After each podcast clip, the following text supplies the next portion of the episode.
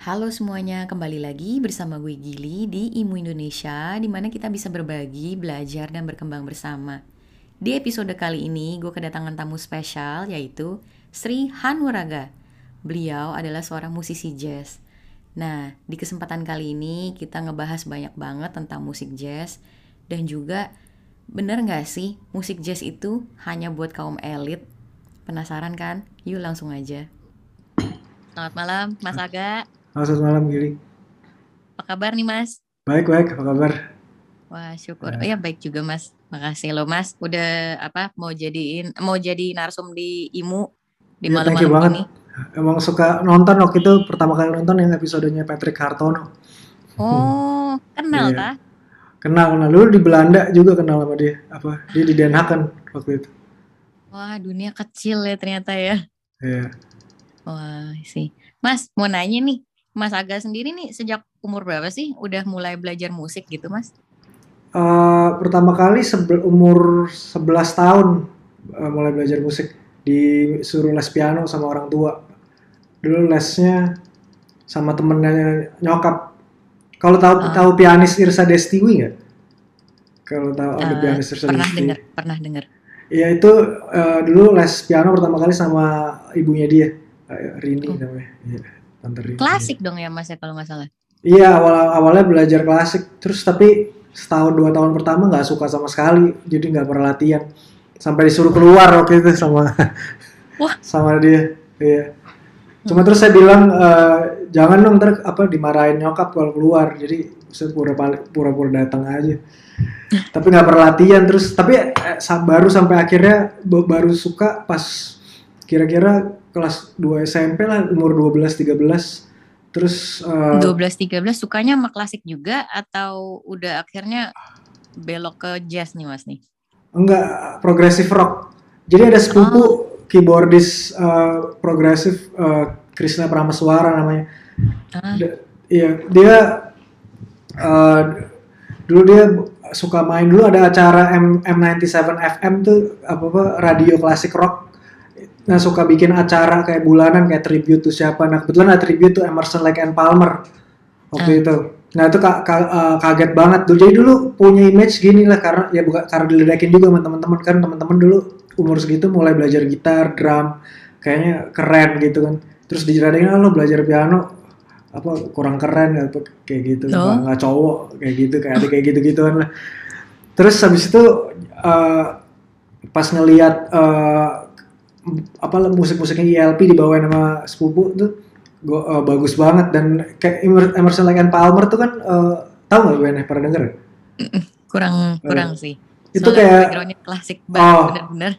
Iya, itu band progressive rock Inggris tahun 70-an. Dia eh, ini kayak Keith Emerson tuh keyboardisnya ini apa namanya? Kayak semacam Jimi Hendrix-nya buat keyboard lah gitu. Dan terus musiknya tuh kebetulan banyak ini dia banyak rearrange eh, lagu klasik dijadiin rock gitu. Oke. Ya jadi banyak inventionnya Bach, ada Prokofiev, Bartok. Bahkan dia sem- eh, sempat bikin piano concerto sendiri juga gitu. Jadi eh, jadi ter- jadi suka sama klasiknya dari situ gara-gara itu justru. Karena Gara-gara udah di dia. arrange jadi music apa genre lain ya, makanya baru bisa balik lagi klasik gitu ya. Iya, baru akhirnya suka Ben- bener-bener begitu ngelihat si kayak Keith Emerson ini. Jadi sepupu tuh punya laserdisc. Terus la- laserdisc konser-konser zaman dulu kan masih susah tuh sebenarnya kayak ny- apa nyari-nyari rekaman video konser gitu. Nah, dipinjemin laserdiscnya terus ngelihat, wah gila kayak keren, keren banget dan maksudnya mereka mainin mainin musik banyak mainin musik klasik terus eh, dengan atraksi panggung yang liar banget gitu. terus ada nah di situ ada campuran influence-influence jazznya banyak banget sih Keith Emerson. Nah, jadi waktu mulai sering ngulik Keith Emerson terus ini apa namanya eh, dulu pokoknya senior-senior banyak yang bilangin eh, lo kalau mau main kayak dia mesti belajar jazz kalau nggak bisa gitu. Ah, I see, I see. Jadi dari klasik terus ke progressive rock baru ke jazz ya. Ini yang jadi bridge-nya ya. Iya. Nah tadinya sebenarnya belajar eh, apa belajar jazz itu maunya supaya bisa main rock seasik Keith Emerson. Terus di- masuk Farabi dulu awalnya belajar sama Mas Arya Andi Putra ada namanya. Nah dia tuh gurunya hampir semua pianis jazz pasti pernah belajar sama dia deh. Dia gurunya Hmm. semua orang gitu. Dan dia tuh uh, banyak uh, ngasih buku, ngasih referensi musik, terus suka ngejemput bahkan ke rumah, suruh datang aja ke Farabi dulu ikut terus uh, hampir tiap hari nongkrong di Farabi walaupun bukan jam lesnya gitu. Wah. Iya latihan di situ terus diajarin kayak jadi uh, di situ akhirnya makin mulai suka sama jazz. Cuma awalnya masih suka fusion fusion gitu sampai akhirnya uh, ini beneran mulai suka jazz banget tuh ngelihat ini uh, konser Simak Dialog tahu kalau tahu band grup Simak Dialog uh, Hmm. yang di apa dipimpin Riza Arsyad ya almarhum pianis itu mentor saya. Ah, Jadi dia oke. dia yang ap- apa saya kaget banget musik jazz itu bisa di- apa bunyinya kayak gitu bisa keren banget karena dia gabungin sama kendang Sunda dan bunyinya eh, modern ba modern banget sih jadi waktu itu sementara kan waktu awal-awal kenal apa pertama kali coba-coba dengerin jazz tuh kan dengerin jazz yang tua gitu Charlie Parker kayak gitu traditional jazz gitu. Nggak nggak suka. Tapi nah itu pas ngelihat Riza Arsyad ini itu pintu masuknya banget. Akhirnya terus dia bilang kalau tapi kalau mau main kayak gini mesti belajar tradisional tradisional jazz. Terus disuruh akhirnya disuruh belajar ke Krishna Balagita di itu pianisnya ada band keyboardisnya ada band. Yang ternyata main jazznya canggih banget ya, terus abis itu baru disuruh ke Mas Indra Lesmana Ah. Ya. Nah sama Mas Indra Lesmana itu baru bener-bener uh, arahin ke jazz yang tradisional banget. Nah pas sama Mas Indra Lesmana itulah beneran lupa sama progressive rocknya akhirnya beneran jatuh cinta sama jazznya. Sampai sekarang a- apa sampai baru apa sampai kuliah keterusan bener-bener ke jazz doang gitu. Nah, ini yang menarik nih bicara soal kuliah nih Mas. Jadi kan akhirnya kan Mas eh, mulai belajar musik dari umur 11 terus pas mutusin mau kuliah musik gitu. Hmm. eh, itu didukung full support sama orang tua atau sempat dibilang kan soalnya masih banyak stigma gini kan kalau mau jadi musisi mau makan apa gitu. Hmm. Sempat ada di gimana nggak ditolak gitu nggak Mas sama orang tua? Nah saya beruntung, sorry. Iya saya beruntung banget ayah saya tuh ngalamin hal yang sama. Jadi ayah saya pengen kuliah gitar klasik waktu itu, terus nggak boleh sama kakek saya. Oh. Iya, nah, tap- uh, nah karena itu dia ngebolehin saya karena dia tahu gimana rasanya kayak kayak gitu. Ah. Ya justru uh, sangat support banget sih. Saya saya beruntung beruntung banget itu sih. Ah, nice, nice. Berarti di fully support ya. Ini yang akhirnya eh, bikin Mas agak mutusin ke Belanda buat ngambil studi S1 dan S2-nya. Kenapa Ah. Belanda nih, Mas? Jadi sebenarnya ya belajar jazz kan harusnya ke Amerika ya orang jazz dari Hmm. Amerika gitu. Mm-mm. Emang pengennya ke Amerika sebenarnya. Tadinya udah mau ke Berkeley, udah siap uh, segala macem. Eh nggak taunya beberapa bulan sebelum uh, mau apply itu uh, rumah kebakaran. Akhirnya Oh, no. ya biayanya mesti dipakai buat itu. Terus ya udah uh, ya udah disuruh masuk kuliah biasa dulu. Akhirnya masuk Atma Jaya. Waktu itu elektro. Terus nah pada saat bulan-bulan awal Atma Jaya itu, sorry bukan bulan awal malah sebelum masuk beneran sebulan sebelum masuk kuliah, tiba-tiba ada ini orang-orang eh, dari Belanda datang dari Den Haag orang-orang dari Den Haag mereka touring di Jakarta waktu itu. Terus salah satu stopnya eh, dulu eh, di Farabi dia mereka ng- ngasih masterclass. Jadi awalnya udah nonton di Erasmus terus nonton di ada beberapa festival lagi waktu itu di Jakarta. Eh, akhirnya mereka stop di Farabi. Nah itu eh, pada di situ saya bisa berinteraksi dengan dekat terus saya main di depan mereka gitu. Nah yang saya nggak tahu gini, jadi dulu tuh sering banget nonton konser jazz dari Eropa di kedutaan-kedutaan. Tapi selalu ke jazz Eropa tuh beda, yang jazz Eropa yang diundang ke yang datang ke Jakarta tuh sama selalu beda bunyinya itu dari yang American. Hmm. Sampai akhirnya ngeliat orang-orang Belanda ini mainnya beneran American uh, uh, New York jazz gitu, bener-bener bener-bener apa uh, dengan bob language yang dan swing. Jadi akhirnya baru wah ternyata ada ya di Be- Belanda dan ternyata uh, murah uang uang kuliahnya. Ah. Ya udah dan orang-orang itu juga nawarin dia mereka ngelihat saya main terus uh, mereka nanya kamu nggak lu nggak mau sekolah musik? Gitu. Sayang banget kalau nggak kuliah musik. Mereka ya udah akhirnya saya uh, pilih uh, ke Belanda. Awalnya mau ke Den Haag dulu karena ini kan orang-orang ini ngajar Den Haag. Dosen-dosen apa orang-orang yang datang. Dan memang waktu itu lagi belajar sama si Semana tuh ditekenin pentingnya kayak belajar bebop gitu satu style di jazz dan di kepalanya waktu itu pengen pengen belajar ke Belanda pengen jadi pianis bebop yang handal gitu kebayangnya gitu. Dan Den Haag tuh emang terkenal dengan itu bebop schoolnya gitu.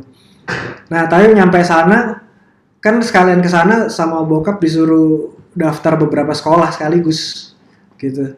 Disuruh daftar ada Amsterdam juga nah tadinya nggak terlalu berniat ke Amsterdam karena kabarnya nggak terlalu apa lebih ke modern modern jazz gitu eh tapi begitu datang ke kampus jadi kan nemenin uh, saya datang tes masuk tuh bertiga sama drummer Elva Zulham dan okay. dan Indrawan Chin basis. Nah kami datang bertiga terus nah Zulham dapat tes pertama di Den Haag eh di di ini di Amsterdam. Terus uh, saya shock banget ngelihat uh, jadi kan kalau entrance exam tuh diiringin sama student-student di sana yang udah tahun kedua tahun ketiga. Dan itu levelnya luar biasa banget. Karena sebelumnya saya sempat ngeliat anak-anak dari Den Haag yang iringin Indrawan jauh jauh banget ini uh, level. Terus saya jadi mikir wah kayaknya di Amsterdam lebih seru nih. Dan terus mm-hmm. saya ngelihat environmentnya konser hallnya apa ada konser kebau kan di situ salah satu gedung konser yang uh, ya legendaris lah di dunia termasuk untuk musik klasik kan ya.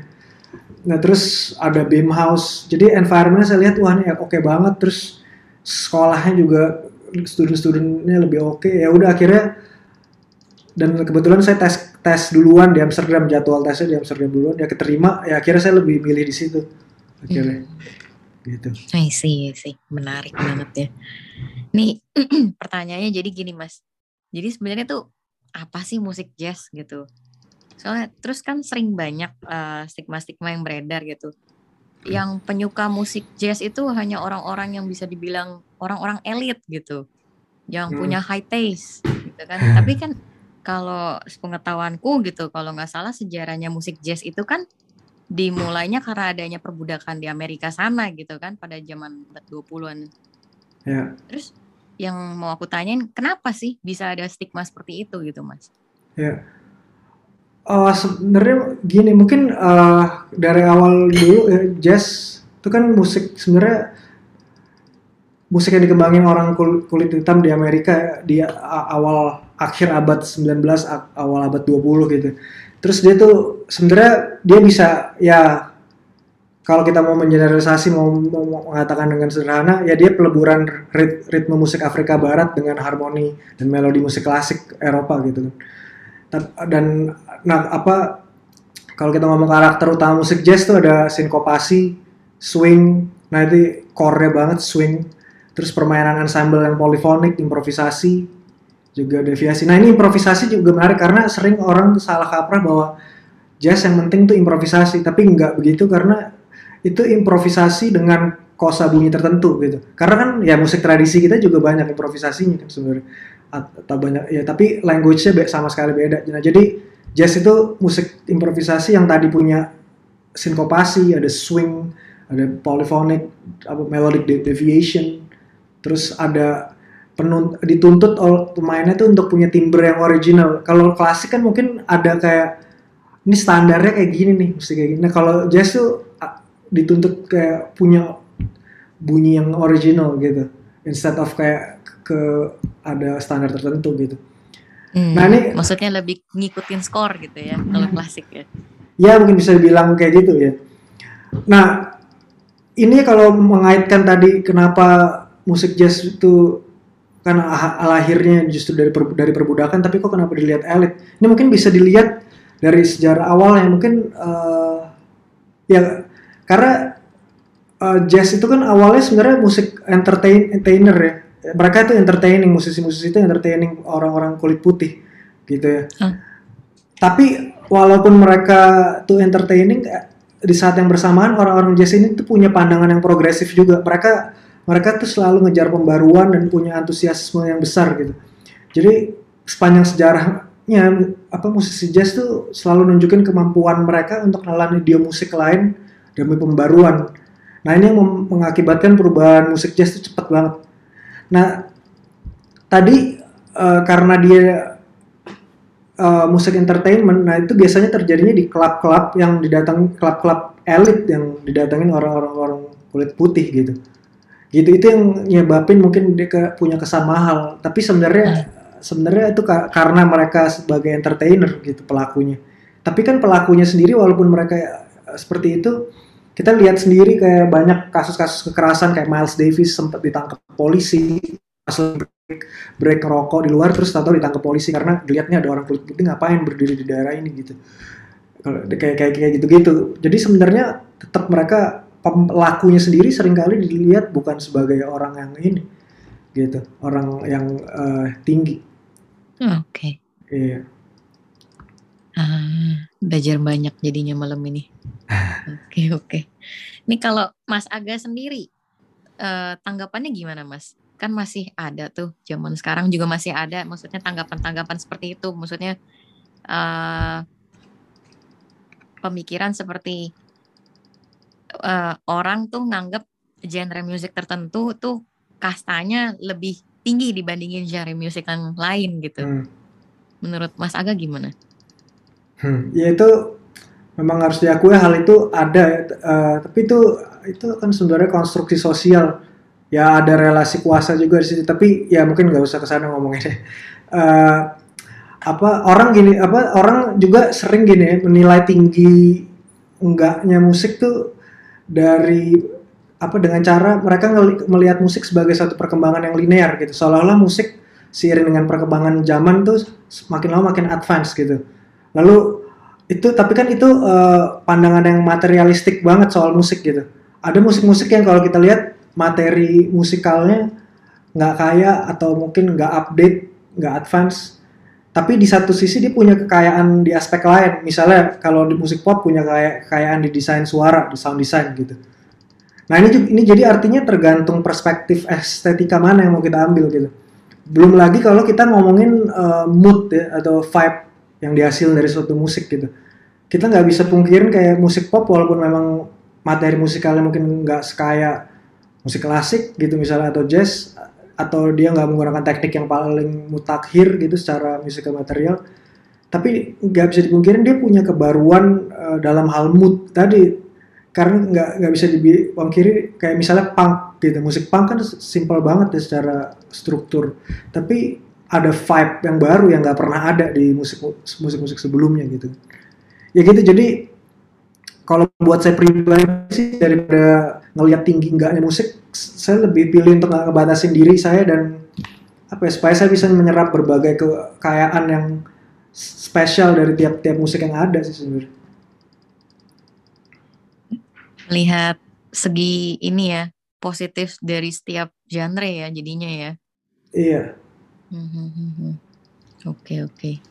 Ini Mas Aga sendiri kan sebagai musisi jazz di Indonesia nih, menurut Mas Aga nih, ada nggak cara gimana ngenalin budaya Indonesia tapi lewat musik jazz gitu? Ya.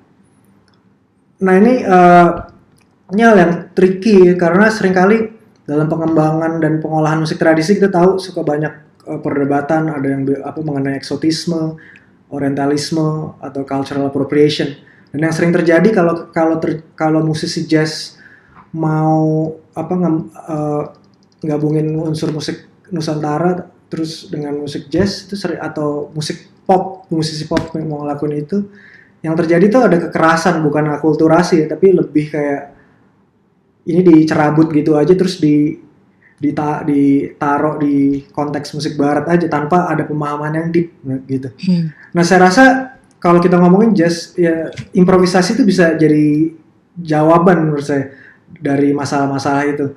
Karena kalau kita ngomongin mengenai improvisasi dalam misalnya dalam konteks berbahasa ya, uh, kita tuh ngomongin uh, satu level pemahaman yang sedemikian dalamnya sehingga apa ya, orang tuh bisa dengan leluasa membongkar pasang bahasa itu karena bahasa itu udah menubuh udah benar masuk ke, meresap ke dalam diri kita gitu. Ya kayak sekarang kita kita ngobrol kita improvising.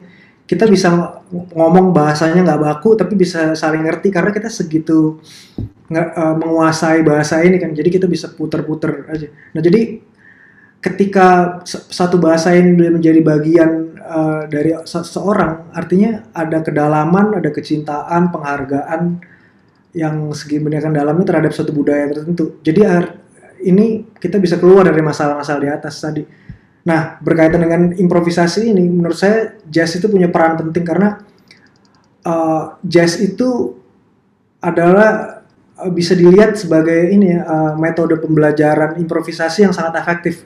Ini tadi bisa kita lihat seperti yang saya sudah sebut sebelumnya, jazz itu berkembang sangat cepat banget ya karena apa mereka selalu mencaplok kosa bunyi musik yang ada di luarnya terus dijadiin bagian dari kosa bunyi musik jazz.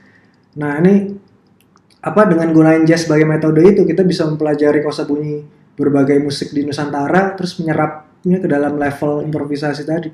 Jadi ketika ntar karya-karya yang lahir tuh kalau kita ada di level ini pemahamannya yang nggak akan terjadi sinkretisme tadi dan atau turisme atau sekedar tamasya doang gitu. Hmm. Yeah. Nice, nice, nice.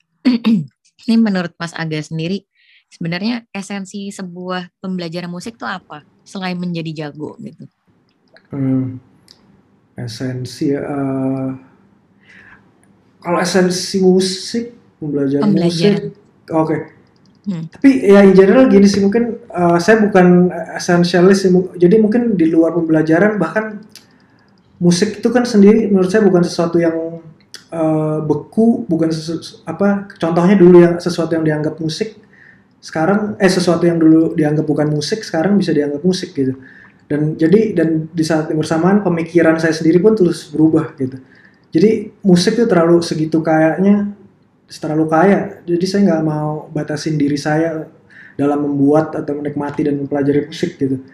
Jadi uh, buat saya tuh uh, musik adalah satu cara memahami dunia yang mengenai saya gitu.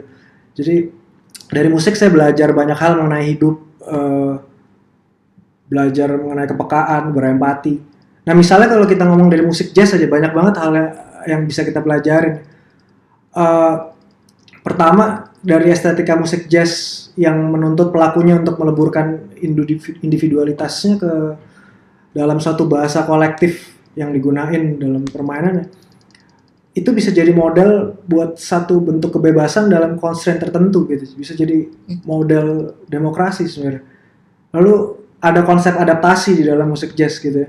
Jadi kita bisa pelajarin tadi kayak gimana musisi-musisi jazz itu menyerap semua musik yang ada di sekitarnya gitu. Kita ngelihat gimana ya contohnya Chick Corea, Herbie Hancock tuh menyerap musik klasik abad 20 kan ke dalam hmm.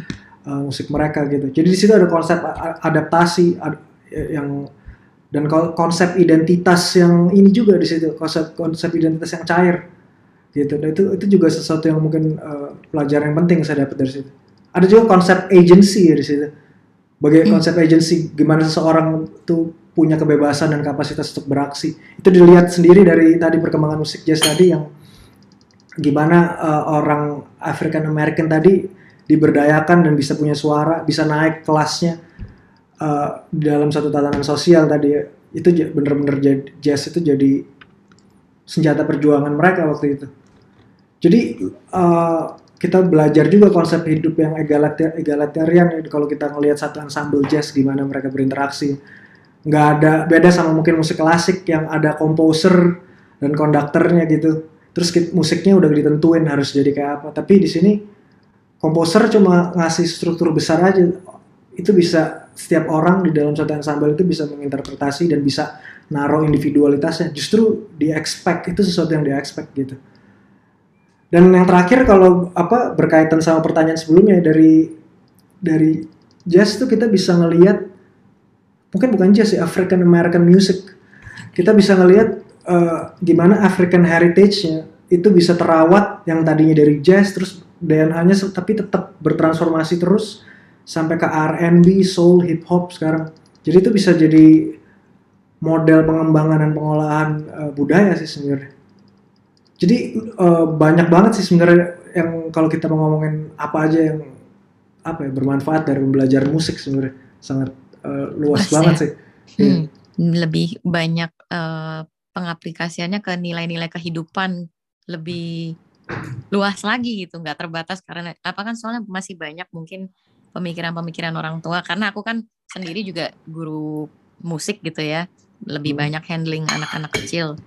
Karena kadang masih ada pemikiran orang tua tuh pokoknya tuh belajar musik eh, itu kayak keharusan seperti harus belajar matematika, fisika dan musik itu salah satunya gitu seperti Ya. itu aja esensinya mereka yang di, di pikirannya mereka gitu nggak ada Ya. yang eh, mengerti bahwa oh kalau belajar musik itu ternyata bisa berdampak ke cara berpikirnya pola pemikirannya seperti yang tadi Mas agak mention gitu kan?